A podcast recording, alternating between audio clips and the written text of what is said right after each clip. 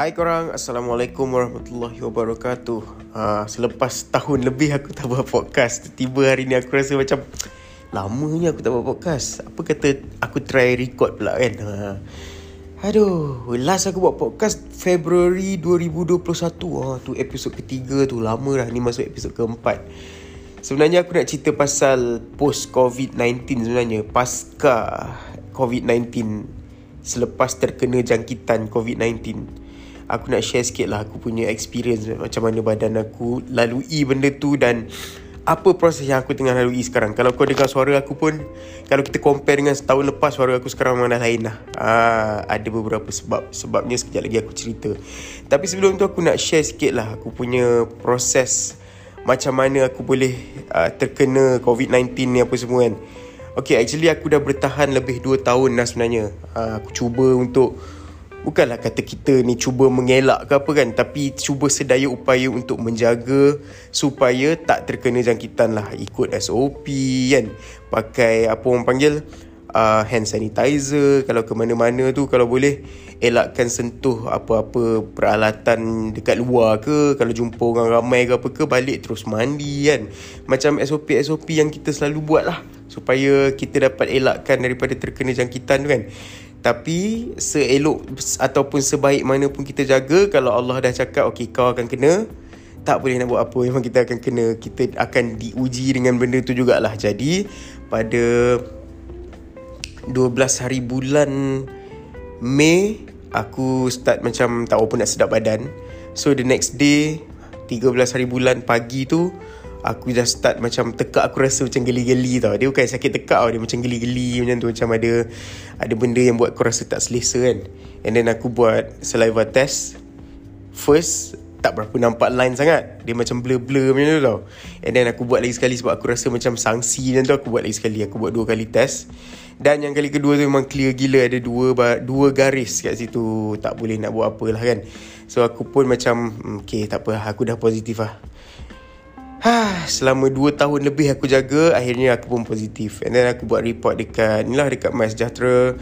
Lepas tu ikutlah dia punya prosedur Yang kat situ kita kena jawab beberapa soalan dan sebagainya. Lepas tu kita kena uh, Setiap hari kau kena report Ataupun kena jawab soalan yang dia Dia suruh jawab tu lah pada pukul 12 tengah hari kot. Dengan pukul berapa aku tak ingat Tapi siang sekali malam sekali Ha, so dia memang kau kena jawab lah untuk make sure dia orang dapat update keadaan kau lah. Ha, soalan-soalan kat situ just simple questions je. Macam adakah kau mengalami apa-apa simptom demam ke, sakit tekak ke apa ke semua benda tu kan. Okay, so aku pun menjalani kuarantin daripada 13 hari bulan sampai 19 hari bulan Seperti mana yang dia tulis dekat My Sejahtera aku tu So dia akan tulis kat situ tau Bila once kau dah update Dia akan terus tukar kau punya uh, Masjid Sejahtera tu jadi merah lah. So kau tak boleh ke mana Kau kena kuarantin uh, Kalau kalau kau keluar Kau adalah orang yang tak berapa nak bertanggungjawab sangat lah uh, So kita pun ikut je kan. Sebab tak nak lah benda tu menjangkiti orang lain pula. Tak pasal-pasal orang lain juga kena kan. So daripada 13 hari bulan sampai sampai 19 hari bulan Aku kuarantin kat rumah kalau dulu kau tak salah aku 2 minggu kot kena quarantine. Tapi disebabkan sekarang kita dah masuk fasa endemik Dan aku dah ambil uh, vaksin termasuk booster. So mungkin dah jadi 7 hari je lah Aku kena quarantine kat rumah. Okay tak ada masalah pun quarantine kat rumah tu. Okay sepanjang 7 hari tu Apa yang aku boleh share adalah Aku mengalami demam. Demam yang on off Pada hari pertama Mungkin sebab aku terkejut dengan result tu kot Aku rasa lah So dia lebih kepada demam terkejut lah kot. Uh, Dia demam on off on off on off sampai malam. Tapi malam tu aku Alhamdulillah lah uh, Dah makan panadol apa semua Boleh tidur. The next day tu Sampai hari ke-7 tu Alhamdulillah tak ada apa-apa sebarang simptom lain. Simptom-simptom lain. Aku tak ada demam Aku tak ada sakit kepala Aku tak ada sakit tekak And then setiap hari juga aku risau kalau aku punya deria bau dengan deria rasa hilang tau. Tapi Alhamdulillah memang tak ada apa-apa masalah langsung. Memang bangun pagi aku akan spray perfume semualah untuk nak check aku punya deria bau, deria rasa apa semua aku makan semua tak ada, tak ada masalah. Alhamdulillah semua benda tu masih ada dan tak ada hilang atau apa pun. Okay, jadi aku pun teruskanlah proses kuarantin macam biasa. Dah habis kuarantin, aku pun kembali bekerja apa semua tapi hakikatnya memang kita tahulah kan kalau kalau kita dah habis kuarantin pun virus tu mes, mesti masih ada lagi kat dalam badan kau. Okey, sekarang aku nak cerita apa yang aku nak cerita awal tadi lah. Aku nak cerita pasal pasca COVID-19 ni. Ha, macam mana badan aku beralih daripada seorang yang tak ada virus kepada seorang yang ada virus dekat dalam badan. Kau dapat dengar sendirilah suara aku sekarang macam mana kan. Suara aku dah memang lain, memang ada sengau-sengau sikit. aku tak ada ni tau. Aku tak ada batuk-batuk yang apa semua tu. Ha, nampak eh? Hmm. Tapi sebelum ni sebab aku ada sinus So bila selepas COVID-19 ni Selepas aku positif COVID-19 ni Sinus aku jadi macam Lebih teruk sikit lah Daripada sebelum ni ha, Kalau sebelum ni dia macam uh, Katakanlah Sebelum ni sinus aku dekat skala 5 per 10 Sekarang sinus aku dekat skala 8 atau 9 per 10 macam tu. Ha, So agak teruk sebenarnya. Dari segi Mengah tu Aku rasa mungkin ada sikit lah kot. Mungkin sebab badan aku naik juga. Sebab waktu quarantine aku makan banyak gila. Selepas COVID-19 ni Selepas positif ni berat, berat badan aku naik 7 kilo. Aku tak sure sama ada mengah tu adalah disebabkan virus tu dekat dalam badan Ataupun mengah disebabkan badan aku naik Aku rasa mungkin lebih kepada berat badan aku naik kot aku rasa kot. Mungkin sebab tu aku jadi mengah sikit lah. Dia jadi macam nafas macam Bukanlah nafas sesak nafas ke apa tak. Dia cuma dia macam pendek-pendek-pendek sikit lah macam tu. Ha, biasalah bila badan kau daripada tak ada virus tiba ada virus mestilah akan ada sedikit perubahan kan. Lagi satu yang aku nak share adalah badan aku jadi macam tak berapa best tau. Bukan tak berapa best mana lah saya cakap dia tak adalah kita sakit ke apa ke cuma rasa tak shock macam sebelum ni kan macam okay katakanlah sebelum ni badan kau normal tiba-tiba kau rasa macam macam tak tak best. Ah kau rasa macam nak demam tak demam. Tapi bila aku check suhu apa semua suhu okey suhu normal. Tak adalah panas terlebih ke ataupun rendah sangat ke apa ke. Cuba kau rasa macam badan kau tak sedap. Ha, macam macam yalah macam tak sedap badan lah ha, senang cerita kan aku tak pasti sama ada benda ni aku seorang yang alami ataupun semua orang yang pernah terkena COVID-19 alami benda yang sama ha, tapi itulah kan peralihan badan kita daripada sihat kepada ada virus. Aku rasa kan, andai kata aku tak ambil vaksin, bukanlah aku nak cakap vaksin tu 100% works ke atau macam mana. Cuma aku rasa kalau aku tak ambil vaksin hari tu and then aku terkena, mungkin akan lagi parah sebab aku ada asma. So bila aku ada asma, dia akan melibatkan masalah pernafasan dan sebagainya lah kan. Ha, tu aku paling risau sekali waktu kuarantin hari tu sebab aku ada asma kan. Tapi Alhamdulillah memang tak ada apa-apa masalah berkaitan dengan pernafasan lah. Ha, jadi aku rasa kalau aku tak ambil vaksin hari tu mungkin akan lagi teruk lah kot kan. Kalau kita tengok orang-orang yang ada sejarah penyakit asma lah apa semua-semua tu sampai ada yang kena uh, ditidurkan, yang kena meniarap lah apa semua tu kan. Ha, aku cukup risau benda tu jugalah. Jadi Alhamdulillah uh, kalau tak ambil vaksin mungkin aku lagi teruk. Ha, Tapi sekarang Alhamdulillah lah okey lah.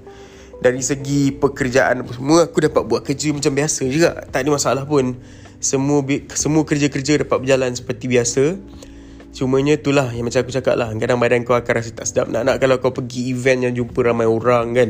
Pergi event yang memang ramai gila orang ke. Contohnya macam ada uh, malam gala, tayangan filem apa-apa-apa ke Kau akan rasa macam Iya main orang. Ha, Rasa macam Bukanlah trauma Cuma rasa insecure Faham tak? Rasa paranoid. Ha, Rasa paranoid.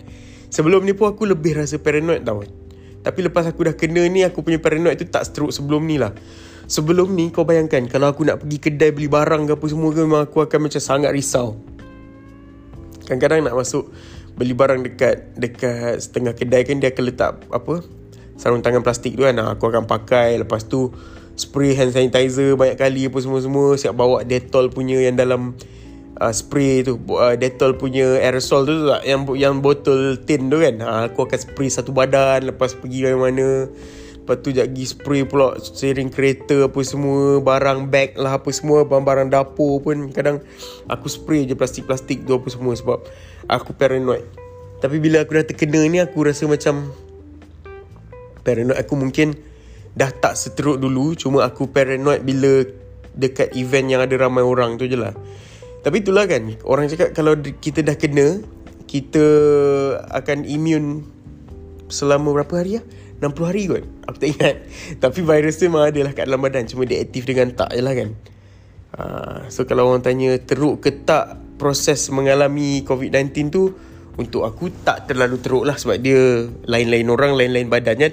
Uh, untuk aku tak teruk sangat. Alhamdulillah. Uh, untuk orang lain mungkin ada yang lebih parah daripada ni lah. Wallahualam lah kan. Tapi kalau untuk terkena lagi sekali tu, uh, tak nak lah. Aku rasa tak ada orang yang nak terkena COVID-19 kot. Even kalau penyakit biasa pun Demam ke apa ke Aku tak rasa ada orang yang nak demam Nak migraine, nak sakit kepala semua kan. Siapa yang nak sakit tu lah. Ha, Mesti tak. Okay, benda paling ketara macam yang aku cakap tadi lah Suara aku.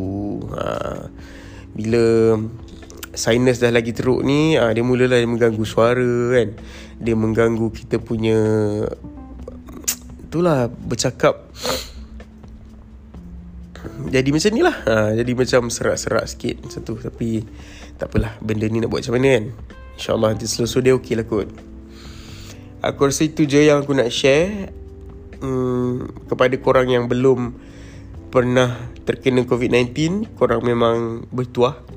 Kepada korang yang belum eh, Korang yang dah terkena COVID-19 Tak apa. Anggap je lah ini ujian Sebab orang cakap apa Sakit hapus dosa kan Betul tak jadi sama-sama kita ikut SOP Kita buat apa yang sepatutnya Jaga kebersihan diri Mandi kalau dah keluar pergi mana. Walaupun kita dah dekat dalam endemik Tapi sebenarnya Benda ni masih lagi ada dan Berbahaya. Sebab kalau tidak Takkanlah ada kes yang Menyebabkan kematian setiap hari tu lah.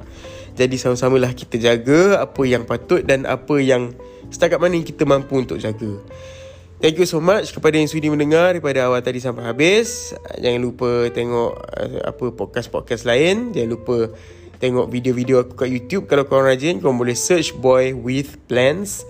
Boy With Plans. Uh, korang pergi cari kat YouTube. Kat situ ada beberapa video yang aku dah share. Dan thank you so much. Assalamualaikum warahmatullahi wabarakatuh. Nanti kita borak-borak lagi. Bye.